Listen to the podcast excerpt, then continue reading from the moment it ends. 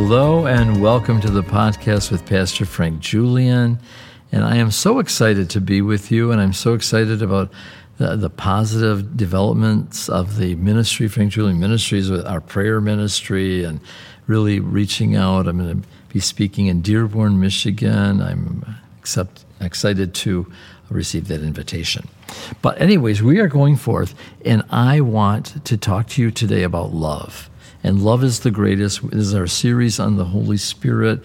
We, we've led, you know, been led along with this from the blood of Jesus, the cleansing of sin, the resurrection of Jesus, being born again, and Jesus' ascension, and now looking at the baptism in the Holy Spirit that John prophesied that Jesus would baptize with the Holy Spirit and fire, which I encourage you to listen to the past episodes so you can really understand this working of the Holy Spirit. If you stumbled upon this program, all these podcasts are available to you, and I recommend that you either get the app or the Roku channel or go to the Frank Julian Ministries.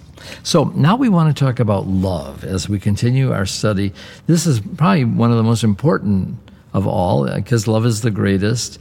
And so I would really ask you to pay attention and tell a, a, friend about this program, especially if they're not walking in love. And it's very easy for them to be self deceived and think that they're so self righteous and, you know, that this person offended me and I can never forgive them. oh my God, what a mistake that is. So let's read from Romans chapter 5. He said, we glory in tribulations, also knowing that tribulations work patience. Patience, experience, experience, hope, and hope makes us not ashamed, because the love of God is shed abroad in our heart by the Holy Spirit whom he has given to us. So there is a progression here. See, the Bible says that he who forgives, who's forgiven much, loves much. You can look that up in the Gospel of Luke. I think it's chapter 7 where this woman comes in and weeps at his feet and, you know, cries, and then she washes his feet with her hair, and then she dries them. And this other Pharisee sees her and, and says, What, if you would, you know what kind of woman this is you're allowing to touch her feet? And then Jesus says to him, Look, you didn't even give me a, anything to cleanse my. And she's washed them with her tears. And he says to him something very powerful He who is forgiven much loves much. She was forgiven a lot. And I know this person who was hard as nails. And I said, God, what's the matter with him? Why is he behaving like that? And you know what he said to me? And he just gave me such compassion for this person. He's never forgiven himself for all the sins that he's committed and he hasn't really received my forgiveness. And he is hard and can't love if he doesn't receive forgiveness. And so I really believe that that is a principle in my heart that I want to forgive everybody. I mean, I examine every little iota that's in my heart, even past things, and I am I am generous with my forgiveness because He forgives me as I forgive others. And this love has been developed in my heart. It's been shed abroad. It's been poured in my heart. And it was a prophetic word given actually to Peggy and I that we would walk in this kind of love, and the love would lead the multitudes to Christ.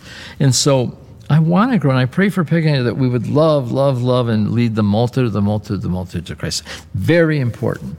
So you see this process of patience, excuse me, after tribulation, which leads to this Holy Spirit just all bathing you in love. Oh, I, I want more. I want more love. So, anyways, but let's go ahead. And we did talk about the gifts of the Holy Spirit, the fruit of the Holy Spirit. So, this is after um, the, the, major discussion on the gifts of the Holy Spirit in 1 Corinthians 12. And um, Paul says, Covet earnestly the best gifts, but I show unto you a more excellent way. Though I speak with the tongues of men and of angels and have not love, I have become a sounding brass or a tinkling cymbal. And though I have the gift of prophecy and understand all mysteries and all knowledge, and though I have faith that I can move a mountain, but have not love, I am nothing. And though I give my goods to feed the poor, and, and I give my body to be burned, and have not love, it profits me nothing. He goes, and now abideth faith, hope, and love, verse 13. And the, the greatest of these is love. So that we should major on the major and not on the minor, right? Okay, so let's talk about this so that you can really understand it. This love is something that is so essential that Jesus said that we would be known by it. He says, They will know that you are my disciples by the love you have one toward another. If you are not loving people, if you are interrogating them, and if you are mean to them and you are self righteous, they don't know, they don't see God in that. But when you are kind and when you are loving, people feel the love of God. They feel the Holy Spirit that's in you. They are bathed by this comfort. And if you have all this other stuff, knowledge and prophecies and, and faith that moves a mountain, it's like scratching your fingernails on, on a blackboard to God. It's, it's, it's a repulsive to Him. No, no, no. Don't get, get repent. Get out of that thing and go toward the love walk. That's the major thing. Faith is not the major thing. Love is the major thing. We need faith to be saved, but then we must have a faith that works by love. And this is only by the Holy Spirit. We need to walk in the Spirit, live in the Spirit, and manifest this amazing love of God that will transform lives in such a way that, that it turns a hard heart into a soft heart. And I just believe that this is so important that I have made it the major thing of my life.